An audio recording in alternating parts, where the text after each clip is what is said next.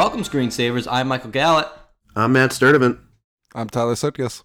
Together, we host the Silver Screensavers podcast, and today we're talking about the greatest beer run ever, which is Peter Farrelly's follow up to his Best Picture winner, Green Book. That seems like a long time ago. And this is a special day, fellas, because we are joined by an awesome guest. It's Josh from Talking SMAC. Hi, Josh. How you doing? Hi, I'm doing well. Thanks for having me. Yeah, it's awesome to have you on. Uh, tell the people a little bit about Talking SMAC, what you guys do, where they can find you.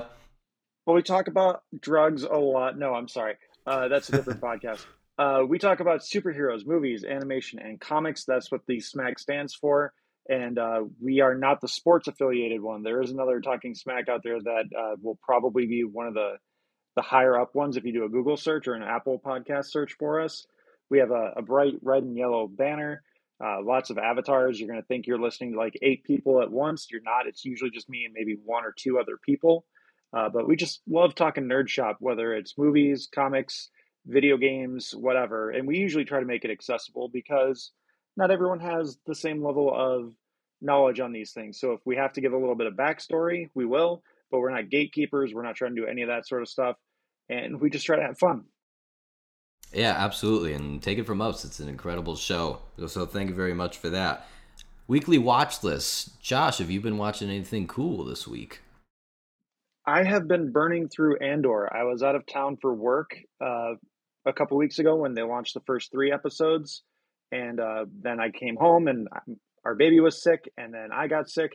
So uh, Ricky, my wife, and I we finally sat down and watched the first four or five episodes for Andor, which is absolutely fantastic. I I'm super excited for this heist. I hope it happens in episode five, and then something cool happens in episode six that's coming out this week. Uh, and then we're also watching House of the Dragon, which is solid Game of Thrones stuff. Uh, I don't know if it's as good as peak Game of Thrones, Game of Thrones, but it's it is really good. Is it as good as final season Game of Thrones? oh, it's significantly better. Okay, good to know. Oh, all right. That's not the topic of the episode today, but at, at, some point I'll, I'll, get to share my feelings about that. Uh, Matt, what about you? This week I went out to the theater to see Terrifier 2, the sequel to Terrifier from 2016, super low budget cult film featuring a scary clown named Art. Super gory, but like low budget gore, so it's kind of cheesy looking, but it's got a lot of charm to it. The first movie really served to set up Art as like this unkillable entity, where the second one really brings in tries to bring in more of a plot, more like a a proper protagonist to sort of face off against this evil supernatural clown. Uh, it was pretty solid. the The script wasn't perfect, but it was serviceable enough to get from gore scene to gore scene, which there are a lot of gore scenes in this movie. I've been reading headlines about how people are passing out and like getting sick watching this movie, which I know we heard that a lot with Crimes of the Future and that definitely felt like uh, not so much. But um, this one, I, I genuinely believe it with this one because there are some some really gnarly scenes. Um, it was one of the most packed theaters I've been in since like the last Marvel movie we've seen. Like this this thing was almost sold out, uh, which makes sense because a lot of it was crowd funded so I feel like a lot of the people showing up were, I'm sure many of them contributed and were following this project pretty closely. And I think now it made almost 1.2 million dollars from something I read for a sequel to a movie that was made on $35,000. It's it's not for nothing. It was really cool. Um I watched well I also watched Werewolf by Night, the MCU 45 50 minute special i th- i thought it was very solid it has had a really cool aesthetic to it some solid action pieces it was short and sweet i um i'm curious for what they do with kind of the marvel monster universe um gael garcia bernal was very solid as werewolf by night and laura donnelly as elsa bloodstone was also fantastic and a certain other popular character shows up. I'm not going to spoil it because I feel like it's kind of a surprise. It, you're better off being surprised when he shows up. It was a good surprise. Yeah, it was pretty awesome. I uh, I liked it quite a bit. I heard a lot about this, and it made me actually interested to watch a, a Marvel streaming thing. So pr- pretty impressive on, on their end for that. I mean, it, it basically is very reminiscent of like an old Universal monster movie as far as the aesthetic goes, but with a little bit of like Marvel flair to it with like the humor and some of the action pieces. Very solid. Um, I know Mike and Tyler. I know you both also saw Hellraiser, so I'll let you guys speak on it. Uh, but I also watched the new Hellraiser, which I, what I'll say is the creature designs were cool, but that's about it. Yeah, agreed. Tyler. I did not see the new Hellraiser, so I cannot Oh, speak okay. on it. uh, but anyway, I did. Uh, basically, all I've been watching is plugging away at our Halloween uh, movies for next episode. And I've watched so many back to back now that, like, without my notes, I couldn't even like, di- differentiate which one's which. So I don't even know what's going on at this point. I have to like look through my notes and be like, "Oh yeah, this was that movie. This one was that one." That's what you get for procrastinating. it's true. 48 straight hours of Michael. yeah, I saw a couple of new things. I saw Bros finally. Uh, it's about Billy Eichner. He plays Bobby. He's a New York podcaster. He's, you know, kind of in his 40s now, never found love. He has a bunch of unsatisfying hookups with guys he has no connection with. He's selected as a curator for a new LGBTQ plus museum. And when he meets a new guy that he could actually fall for, he struggles navigating the new relationship and kind of like coming out of his protective emotional shield. It's a rom com directed by Nicholas Stoller, who I would say is one of the most successful comedy directors of the last decade. Neighbors, Forgetting Sarah Marshall, all that kind of stuff. Um, you know, some kind of modern comedy classic stuff. It was written by him and Billy Eichner. I like this movie a lot. It had me laughing quite a bit. It's very sweet. It embraces, you know, being sincere in your emotions and, you know, not being afraid to just like show the way you feel, not having to act cool all the time. Billy Eichner really steals the show in a lot of moments. He has some knockout scenes, some really great monologues that were just like squeezing my heart. He really did great on those. Luke McFarlane is the love interest. I think Aaron is his name. He's good. I don't know if either him or Eichner are yet the best actors in the world. There were kind of some moments where I was like, eh. And I found myself caring more about Bobby, the main character, than I did about their relationship, which is not necessarily unique to this rom com. It happens. But they were both very good. I don't want to take away from that. It's a very enjoyable movie. I wouldn't say a great movie. Some of the filmmaking is quite clunky on a scene to scene basis. There's some awkward timing.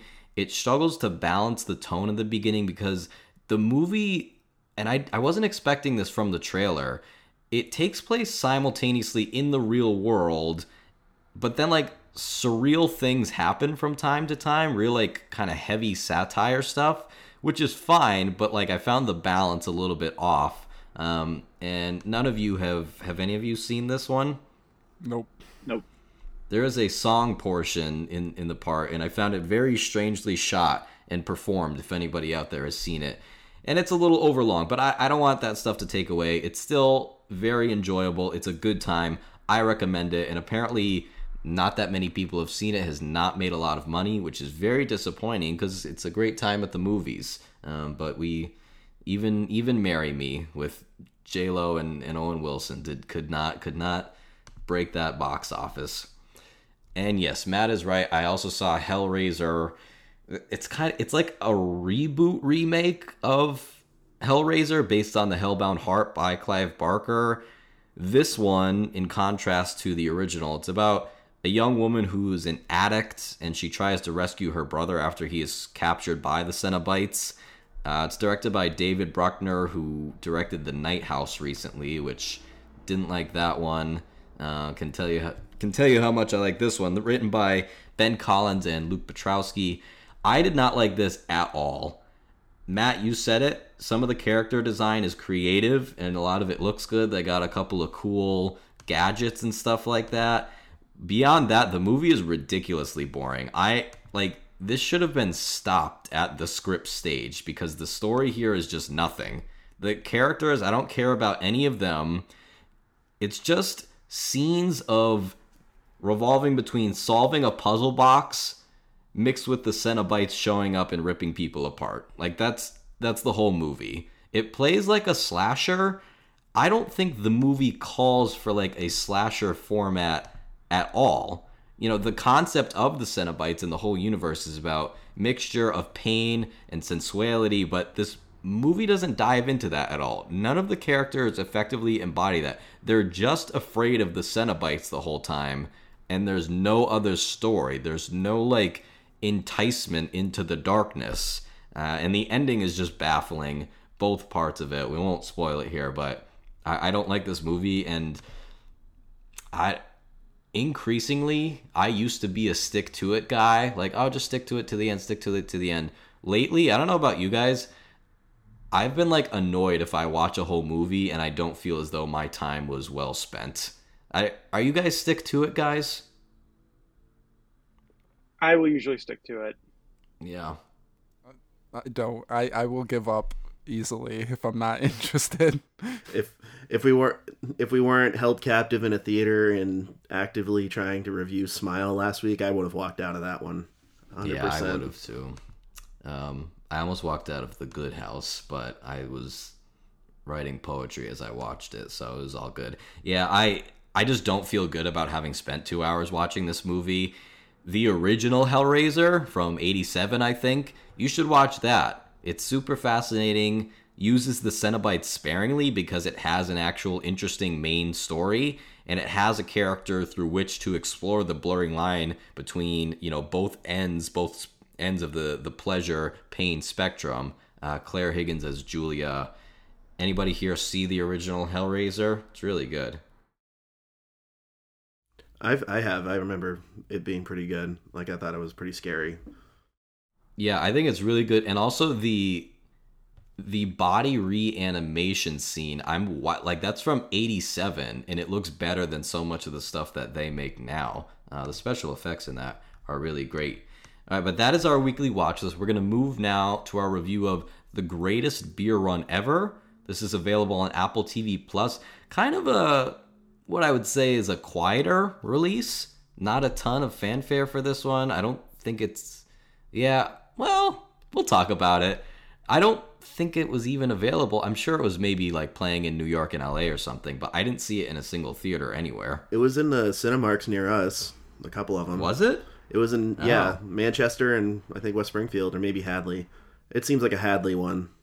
Yeah, I didn't even see that, but regardless, this is about Chicky, who is a, a sea laborer. He's a veteran who is on leave from work in the late 60s. He lives in Inwood in Manhattan. A lot of the guys from his neighborhood are over in Vietnam, so he travels to the war torn nation to bring his friends some beer and encouragement from home. This is directed by Peter Farrelly, written by Farrelly, Brian Currie, and Pete Jones, and based on the nonfiction book by John Chicky Donohue and Joanna Molloy. I just want to do a disclaimer this is a based on a true story thing, and I know everybody listening is smart enough to know this, but I just want to say the movie is much different from the book, which is, of course, based on the real guy's story. So when we refer to Chicky today, we're not referring to the real chick. We're referring to the character. There are many aspects of the real character that the movie doesn't explore. I've read the book. It's a pretty fascinating read, so I'd recommend it to anybody who liked the movie or anybody who didn't like the movie and is interested in a little more detail. Um, but with that said, Josh, what were your thoughts on this movie? Would you recommend it? General thoughts on the movie. Uh, I felt like it was really unbalanced. It clearly was. It has award season aspirations with the cast and the subject matter but I feel like the messaging is really sloppy and uh, unbalanced. Uh, with it being uh, a Vietnam story, obviously there's a whole aspect of supporting the troops versus supporting the war and protests and all these other things. And the movie, I don't feel handles it very well because Chicky is supposed to be our point of reference character, and through his growth, he he learns more about his naivety towards the war and how the press is supporting it but I don't feel like it really conveys a lot of what Chicky's going through all that well because it's still trying to be a little bit more funny as like a dramedy. But overall, I, would I recommend it? No, but based on understanding that it's uh, inspired by a book and a real story, I'd maybe say check out the book. I haven't read it yet, but I am very interested in it now. Yeah, I, I would second that. The book is much more detailed, and th- this this movie takes a lot of liberties. Um, but yeah, Matt. Um, I thought it was. I thought it was okay. I, I mean, it wasn't. It didn't blow me out of the water. I mean, I did think it was a little silly. It tried to be a little too silly considering the subject matter. But I, I mean, I got the point that it was trying to put across. I think is even though it wasn't necessarily the best execution. Um, I also f- maybe I don't know. I almost feel like it was trying to draw parallels between the Vietnam situation and today's culture of like being anti-media or anti, you know, how like people can't uh, like the opposing sides. Like I think they were trying to draw some parallels between that and today. I agree with that 100%. Um, and I I think that's kind of where the the movie falls apart because now it's kind of uh you have a choice of where you get your news from where back then it was you have your local news station and you have the the government press releases and that's kind of it where now you can get your narratives however you feel fit your views. And that's where the the comparisons kind of fall apart because i was looking for the same things because it, like it's hard not to go there and the movie never really takes a side on that yeah i agree for sure um story aside though i thought as far as like the acting and like the other like the people involved I thought were fine. Like I thought Zac Efron was fine. Um, I th- I thought it was kind of funny how they build. It's like it's billed as like Zac Efron, Russell Crowe, and then Bill Murray, but Bill Murray's in it for like five minutes. I thought that was interesting. Even Russell Crowe's in it for like 15 minutes, and that's yeah. it. I was thinking that you know, like the way they build it was kind of weird. Like I don't know, it just it feels like the I like the idea, but the between the execution of the movie itself plus the marketing and all that, it just kind of it was kind of awkward for me the whole way they handled it. Hmm. Tyler, what about you? So I'm personally really pumped that a movie had the bravery to say that war is bad. no, uh, this this movie clearly he was Peter Farrelly was trying to say something with this, and I think from what I've heard of the Green Book, I don't have any desire to watch the Green Book. I think he just kind of takes it's the simplest. The. Oh, is don't, it just Green don't Book? Don't be a parent and, and put the in I thought it was. Okay, I'm the. sorry. Sorry, Mr. Farrelly. I'll apologize. In Green Book, I feel like he takes like a simplistic view to these events. Like making this a weird like you said, Josh, a dramedy was an odd choice I could understand the humor if you kept it in the beginning and then as it kind of progressed, because you're supposed to be being shown the horrors of war, but then like the next scene, he's just like, yeah, I'm gonna joke and pretend like none of this happened. So like none of the growth of the horrors of war landed for me.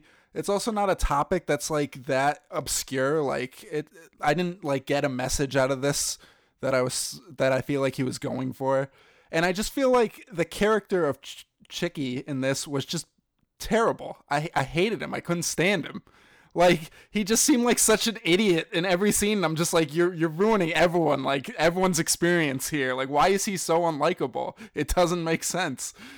Uh, but and then Bill Murray, oh my god, just as the platitudes screaming like support our boys. Like I just could not stand anytime he was on screen. So like so many characters in this were just comedy relief. Like we have one guy who just flip flops his opinion whenever someone says something different. Yeah, true. What was the point of that? N- like none of the humor was good. I hated all the humor through this, so it was a slog to get through. Way too long and just said a lot of nothing. I don't even think they say that friend's name ever in the movie. I don't think so. yeah, they just called him a flip flop and a hole, and then that that was just his name. Maybe that was his name in the script. They never gave him a name. It's just yeah, it's possible. Yeah, that, that, seemed like a bit that was in the script that they were just like, yeah, let's go with it. Let's go for it. Yeah, I. I'm a bit more positive. I liked the movie. I liked the experience of it. I enjoyed most of my time with it. Everything you guys have said is 100% accurate. it's not a fantastic movie, so the praise that I'm about to give it is pretty lukewarm, so consider that. I don't think it's a dumpster fire. It's not particularly deep about discovering the bad things happening in Vietnam, so I could tell pretty early on that that was the direction that they were going. So I just switched that part of my brain off, and I kind of enjoyed this. Again, it's not that accomplished, but I liked it as a movie about the civilian experience of war and like the kind of paradox surrounding the American military of we recognize that it's an honorable thing to serve your country in the military, but sometimes when soldiers go overseas, they're asked to do things that are not honorable, which is not their fault, but they're asked to do them and all this kind of complicated things, right? So, how do we recognize the sacrifice without valorizing the things that were done in certain places. Um, there is actually a better movie about this very concept that came out this year called The Sea Beast, which is on Netflix. So go watch The Sea Beast, and that is much better. But like this, this movie's it's an okay watch. My interest kind of dropped in and out.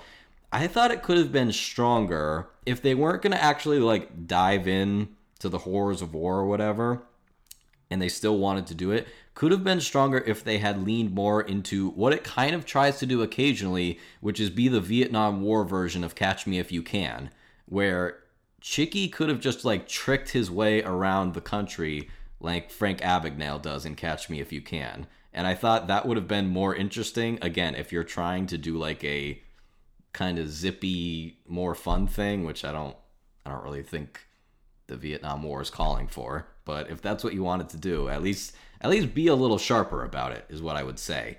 Um, and Tyler, I, I put this note and you said the same exact thing.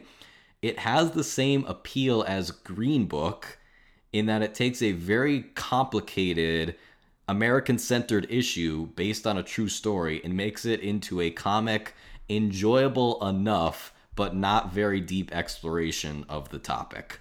So that's that seems to be Farrelly's mode.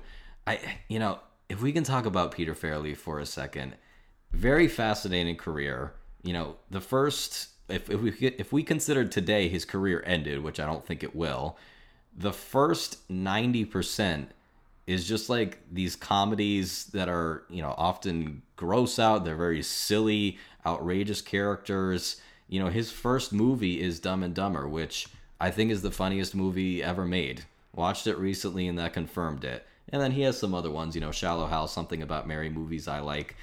Are you guys fans of Peter Farrelly output? No. I like say that I am. I like the Dumb and Dumber. Don't Dumb and. Dumber is a Skaar household uh, classic, in my opinion. Uh, but we we had a very low bar for comedies back then. Like my family loved uh, In the Army Now, uh, Son-in-Law, Dumb and Dumber, Ace Ventura, When Nature Calls. All those movies, those were like constantly playing in my childhood home.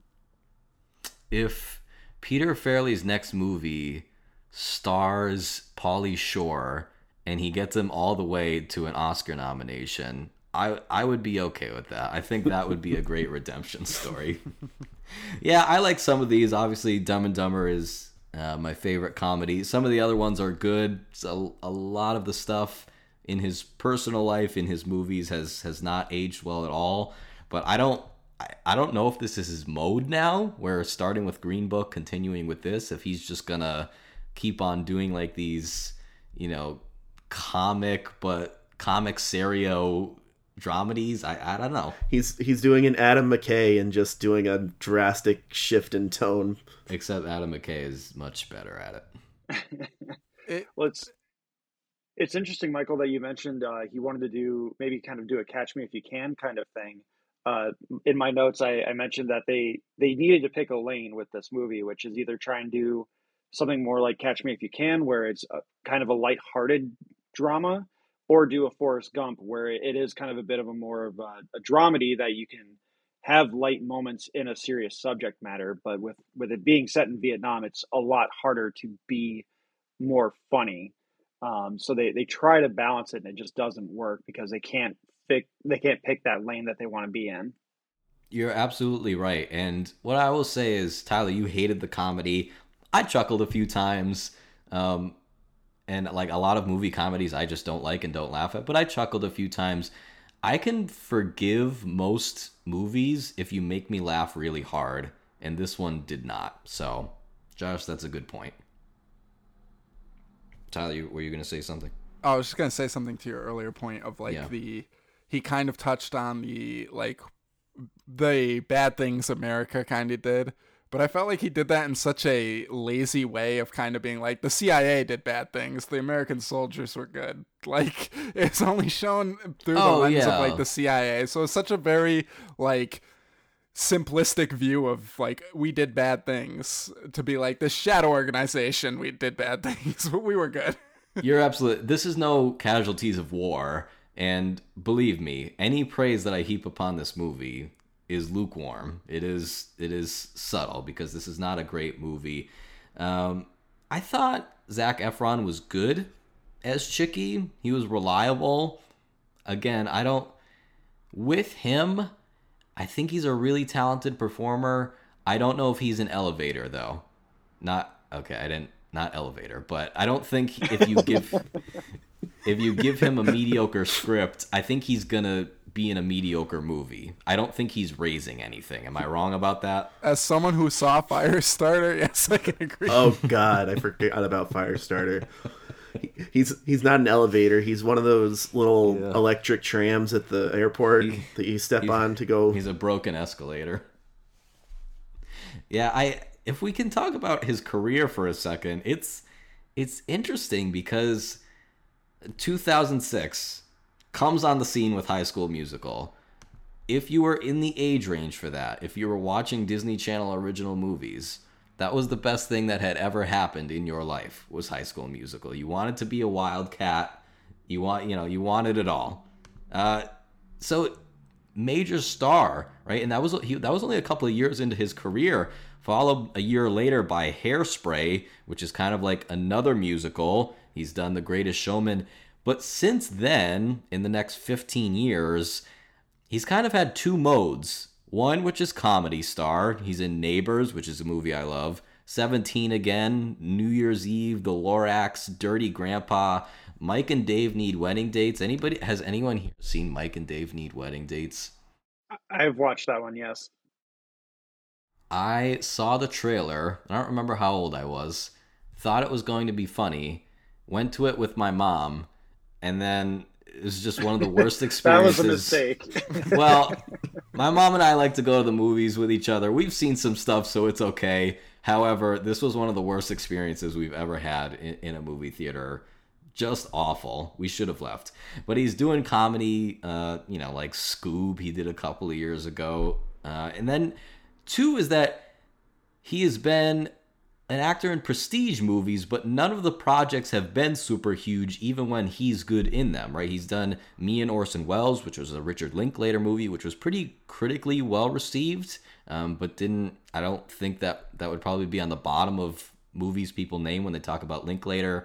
Charlie St. Cloud, The Paperboy, which is the Lee Daniels movie, We Are Your Friends, and then uh, a dollar goes to anybody who can tell me the title of the Ted Bundy movie from a couple of years ago. oh Extremely fast and incredibly close. no, Monster, the. Jeffrey Dahmer st- or the Ted Bundy story. Yeah, It was, pretty yeah, much. it was, it was Dahmer, Monster, the Jeffrey Dahmers. Netflix really just wants to capitalize on on all this really awful things that happened in the world. Um, in- extremely wicked, shockingly evil and vile. Is that it? I think that's it. that sounds right. Rolls My- off the tongue. Yeah, my least favorite title of all time. I hate it to this day.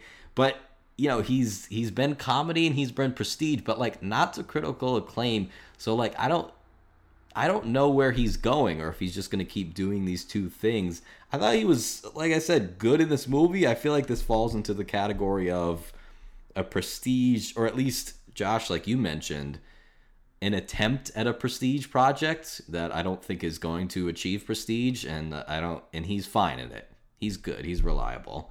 Um, but the other performances are good. Russell Crowe, Bill. This is probably the least I've ever enjoyed Bill Murray, and I count his like minute and a half appearance at the beginning of the Darjeeling Limited, where he's just chasing a train.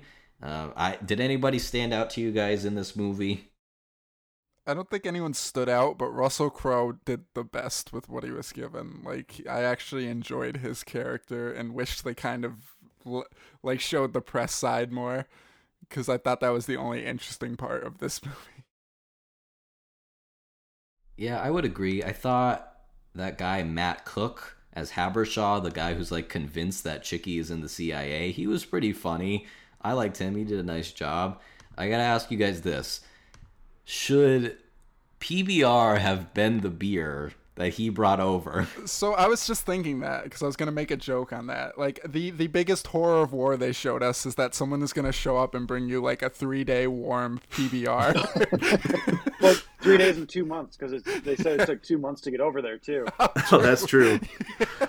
and then I, I, well, when we get into spoilers, I'll explain. I'll leave that for now. I, I was wondering just how how many beers he fit into that sack. Like, I have questions about the endless sack. he has uh, Doc has a Mary Poppins bag for beer, uh, bad beer. Yeah, bad beer, and like again, I don't. Was wasn't it warm within an hour of him leaving his apartment? Probably. yeah, he's like, I'm sorry, guys, it's a little warm. It's been months. He has like one melted ice pack in there. Also, he had a pair of socks, right? How are those not the most sodden socks that have ever existed? Ugh. The answer is don't think about it, I guess. Yeah, they were they were in the bag when the one can exploded. Plus, he had it on his head when it was raining overnight, and then he gave the friend the socks. So yeah, those like, oh, things. Oh, geez, even man. even regardless of the two month old, two month long journey, just the two days it took for him to get to that guy.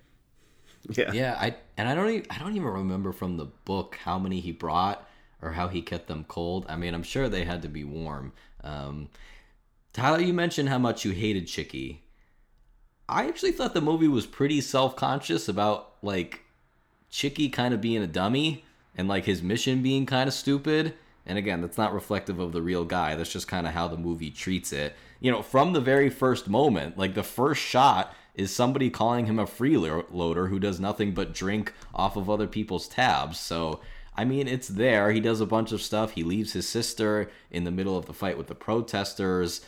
And I thought the most telling was the scene where he like calls his friend in, like so he has to run across firefight so that he can like hide under a tarp and pop out like he's at a 6-year-old's birthday party. So again, it wasn't great, but I feel like the movie at least knew that what he was doing was pretty silly because he's just eating up all these people's resources, Tyler, like you said. But the problem with it is they forgive him every time he does something stupid. Then they're like, ah, you know, hey, thanks though for being a great guy. Every time. So yeah. it, it, he never gets like he never learns from his things because he still comes out on top as like the oh I'm the affable uh, guy that just kind of happens into these things and everyone loves me at the end. So it, it didn't actually like it. It did at first kind of be like oh you're this is what you're doing is stupid and then it's like but I get it and thank you for this. So like I, I felt like it was weak with the self awareness. Uh, I think that's one thing that the movie really could have benefited from is instead of ending it where they ended, cut a little bit of the the assault on the embassy towards the end because I feel like that part goes on really long and give us like a five minute prologue or epilogue uh, where it's a few years later, his friends are home and they're telling stories about what dumb stuff Chicky has done uh, or did to bring them their beer you know have that camaraderie after the fact as well. Don't just show us the pictures of the real chicky because part of this story is not just chicky's growth but how he is able to help his friends lift their spirits and make it home. Or at least that's what i feel it should have been partially about. I absolutely agree with that and i think it's completely missing. Also i'm going to piggyback on your point about showing us the real chicky at the end. I and this is just a thing about true story movies in general, not even just this one.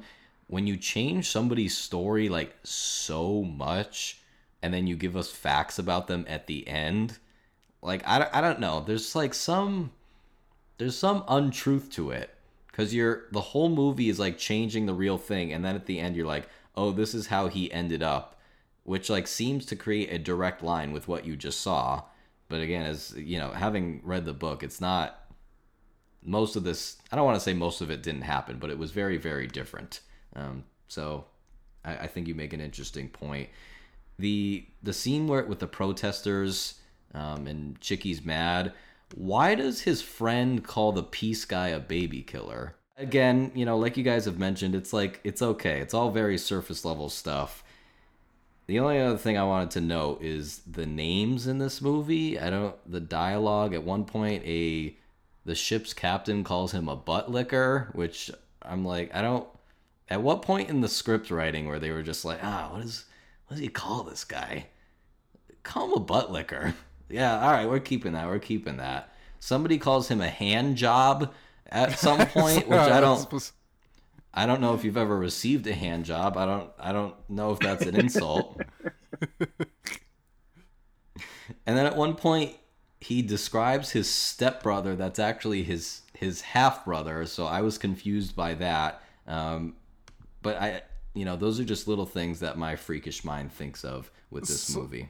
So that was supposed to be a fake story, right? The whole stepbrother thing. Yeah, but it was like inaccurate. But he made him a half brother. Yeah, I was like, what? Why is he like? This doesn't make any sense. He was like, like oh, you couldn't come up with a, a little backstory beforehand. Yeah, he was like, oh, his mom is my mom, and I'm like, well, then you are biologically related. yeah, like it's still your brother. Like, it's like the backstories and Don't Worry, Darling. Listen, we that that's been one of my favorite recent episodes of ours. So go go listen to that. We really dug into that one. All right, so if we haven't already, spoiler warning for the greatest beer run ever. Although you can watch the trailer and you know what's happening with this. well, I'm gonna yeah, die someday anyway, right? What? Honey! Wow! Are you kidding really? me? You just ruin it oh, every oh. time. I'll see you at home. Well, wait so a second. rude. Now, how would you not know that that was taking place? There were so many scenes in this movie where cheerful music is played over something awful, which is like, okay, the, use the technique once and then it's done. Like we have the the POW, the prisoner of war, falling out of the helicopter, and then we have the they played I'd like to walk around in your mind over the girl crying when she sees Chicky. It was it was a little saccharine. It was like, okay. I don't even think that was the movie's worst musical choice. It was the cheesy music over every time like something bad happened. Like, yeah, Tommy died, and it's like like, oh like, what is the like? I, I know how to feel at this point. You don't need to have the terrible generic sad music playing immediately. No, you don't. You're not smart enough to have your own emotions. I'm like, oh, I'm supposed to feel sad right now. I didn't. I didn't care about any of these characters. Um, I tangentially cared about them in the fact that they were human beings, and then that was about it. The uh, the interaction I did like Hugh, aka Oklahoma, who was played by Kevin Tran. Okay storyline. I saw somebody note somewhere that, um, and for forgive me, um, that he was just kind of there just so he could get killed, which is accurate. It was just a little moment of manipulation. I did like it though for one thing that actually has nothing to do with the Vietnam War, in that it accurately portrays that moment where you meet somebody new and you say that you're going to do something together, but you're not really sure if it's actually going to happen. So you have to check. You're like, I know we just said we'd travel around the world together. Are we actually going to do it? And the other person's like, Yeah, yeah. And you go, Okay, yeah, yeah, yeah, yeah. Um, which for anybody who's not an adult yet, that's how all adult plans work. it's true. Except they all fall through unless you ha- don't have kids. Then maybe it might happen. Exactly. I I wasn't prepared for that when I became an adult. So it's oh yeah, we're gonna meet on Friday. Cool. Friday comes. Oh, were we doing that? Yeah, I wasn't. I wasn't just saying it to say it. I just wouldn't have spoken to you. Oh, you actually meant that? Okay. Yeah. yeah if I could piggyback off of uh, the Oklahoma trope here, um, or the trope with the, the, character Oklahoma, aka Hugh, um, the one of my, the biggest things I hate in movies and TV is when you have a character where you don't know their name. They're just referred to as a nickname or a description, and then you meet them, and then they're like, "Oh, by the way, my name is John," and then two scenes later, two episodes later, whatever, you only know their name because the next time they show up, they're gonna die. Mm. And it's because they want you to have that emotional connection to that person, character, creature, whatever it is. Uh, the Mandalorian did it with Kuiil, and it, you you'll notice it anytime. Uh, Ant Man does it really well with Antony. They name a bug, a, a big ant, Antony, and you're like, "Oh, Antony, he's my favorite." Oh my God, he's dead. It that is pretty manipulative as a narrative choice, for sure. Yeah, another weakness, of course, and I think this is a weakness of a lot of Vietnam War movies, is just no sort of story or anything beyond brief glimpses about the Vietnamese people, the Vietnamese citizens. Um, so that that was another another big weakness of this, I thought. And then when Chicky returns to the bar, the guys act regular. As Tyler, as you mentioned, we get some more platitudes from from Bill Murray as the barkeep. But Chicky has changed. He now knows that war is not fun and games. and we're out. No, he he goes back to his sister and gives her the warmest beer known to man. As a like, I saved this for you. It's like a Mean Joe Greene. Like, here's my Yeah. filthy jersey I was just wearing in a football game, kid. I don't want to make covered a- in blood, sweat, rain, and mud. It's a well go. it's a well traveled beer though. and it's a PBR at the end of the day. Yeah. You know what? I will I will defend PBR. I th- I, I like PBR. I don't want to make this weird. but at the very end, like, you know, they're sitting on the bench. He's putting the arm around her shoulder. And then she rubs his leg. I don't. That was good. I Sibling didn't rubbing catch that. legs? It was getting a little Folgers coffee commercial. yeah, it was. I was like, oh, maybe their family's different, but I'm like, I don't know, it's kind of odd. I, I'm happy that you recognize that that Folgers commercial is weird because I've thought that since I was eight years old. when I didn't even know what anything was, I knew it was weird.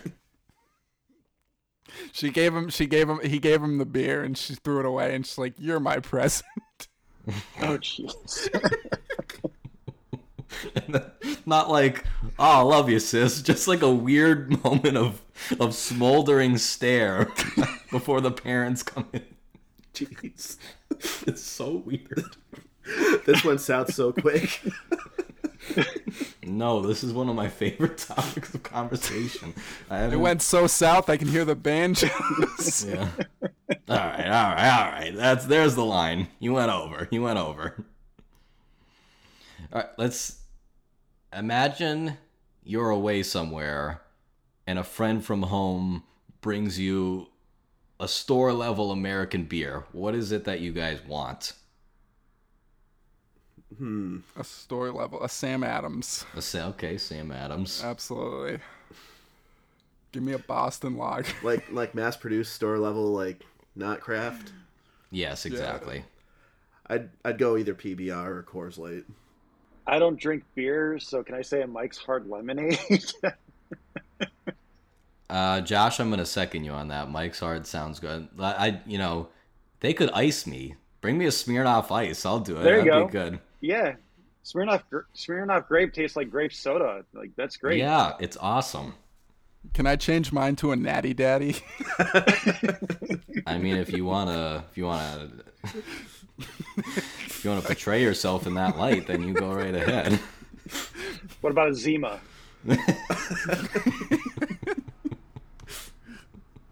Here, I brought this to cheer you up. I'm surprised his sister. Just just stand up in the gunfire and walk into A Zima commercial for you. If I were the sister at the end, yeah, and he offered me that beer, I'm like, why don't you just go ahead and spit in my mouth? I think that would be better to this this beer that's been through through hell. Any final thoughts on the greatest beer run ever? I I think we pretty much said it all, which is probably a lot more than many people are thinking about this movie at this point. All right, well then, Josh, thank you so much for coming on. Tell the people where they can find Talking SMAC or you personally online. Uh, they can find me on Twitter at Josh underscore Skaar. Skaar is spelled S K double A R. You can follow the podcast at Talking SMAC Pod. Uh, we also have a Discord, which uh, ev- anyone and everyone is welcome to join. Uh, talk movies, superheroes, comics, whatever in nerd culture, and uh, yeah, just have fun and enjoy things. That's what we like to do. I love that, Matt. You can find me over at Matty X Sturdz, S T U R D Z. That's on Instagram, Twitter, and Letterboxd. Tyler. You can find me on Instagram and Twitter at Tyler Sutkus and on Letterboxd at Tyler96. You can write to the show at silverscreensaverspod at gmail.com. Follow us on Twitter and Instagram at screensaverspod. And our Facebook is Silver Screen Savers Podcast. Thank you all so much for listening. We'll see you next time. Stay down to bone.